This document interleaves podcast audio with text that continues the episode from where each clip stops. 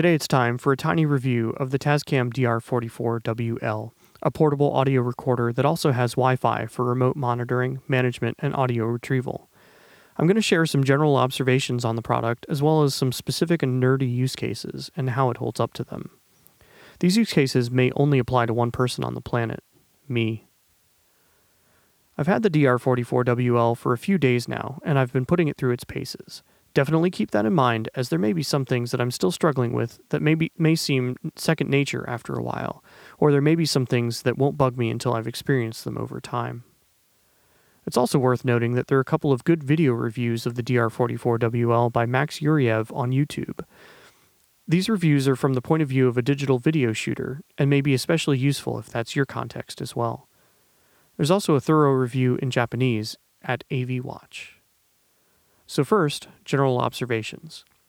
Fit and finish are pretty solid, and they should be, given this is being positioned at the higher end of handheld recorders aimed at musicians. I think I actually prefer the rubberized plastic of the Zoom H4n, but this doesn't feel cheap either. Between its size and the click wheel, it actually reminds me a lot of the original iPod, with a couple of microphones on top. It boots up pretty quick, and the interface seems pretty sane. There are a lot of options, but it, it's pretty obvious where everything is. There have been a couple of times that I wasn't sure if the option I wanted to change was access from the input button or the regular menu button, but I'm still getting the hang of things. My biggest user interface gripe is probably the number of steps involved in changing input levels. First, you hit the levels button, then select the channel or channels that you want to adjust. Then you rotate the knob on the side up or down. The signature feature of the DR44WL is its onboard Wi Fi and companion desktop and mobile apps for the remote management and file transfer. This is actually the reason I returned the Zoom H4n and ordered the Tascam instead. The story is pretty compelling. Connect your phone to the recorder wirelessly, and you can monitor levels, change settings, start and stop recordings, listen to, and transfer files to the v- device. The reality, at least at the time of this recording, is a little rougher than that. Getting started is easy. Hit the Wi Fi button, connect to the recorder with your phone like it was a router or hotspot, and launch the DR Control app. My experience is with the iOS version, which appears to be more complete than the Android app.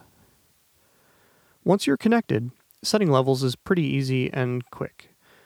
The app also mimics the main screen, and once you're recording, it will show you levels with about a half a second to a second delay. Other settings are also easy to get to and change, probably a little quicker than changing them on the device itself. You can also browse recordings, play them over the air, and copy them to your phone. The biggest bummer, again, at the time of this recording, is that once the files have been copied to your phone, the only things you can do with them are play them or send them to SoundCloud. There's no share sheet or open in. I've mentioned this to Tascam support, but this pretty much kills my mobile production workflow. I've also had the device lock up to the point that it wouldn't respond to any input, and I had to remove a battery in order to restart it. I also wanted to talk about the, how the DR44WL fares at making radio. The built in stereo microphones seem pretty solid. You can't adjust them like you can with some other recorders in this space, but they are in shock mounts, which should help with handling noise. I also rented a couple of different microphones to see how well they did. As I would expect, it handled condenser shotgun microphones, uh, like the venerable Audio Technica 835B, really well. I read that they generally sound better with phantom power, so that's what I used for my tests. I was able to get good levels, aiming for negative 11 dB, with little to no noise by setting the recorder levels around 50. It also did surprisingly well with the Shure SM7B, a dynamic studio microphone with notoriously low output that generally gives recorders and lower end audio interfaces fits. I think somewhere around 75 to 85 was the sweet spot for me in order to get good levels while right up in the mic without too much noise. Somewhat predictably, it didn't handle the dynamic Omni particularly well. I tested with the Rode Reporter, my stand in for the Electrovoice RE50, 635A, or the Beyerdynamic M58. I've seen video folks use these effectively outdoors in stand ups without noticeable noise. Holding the microphone at chest height, I had to crank it to 80 or 90 to get solid levels.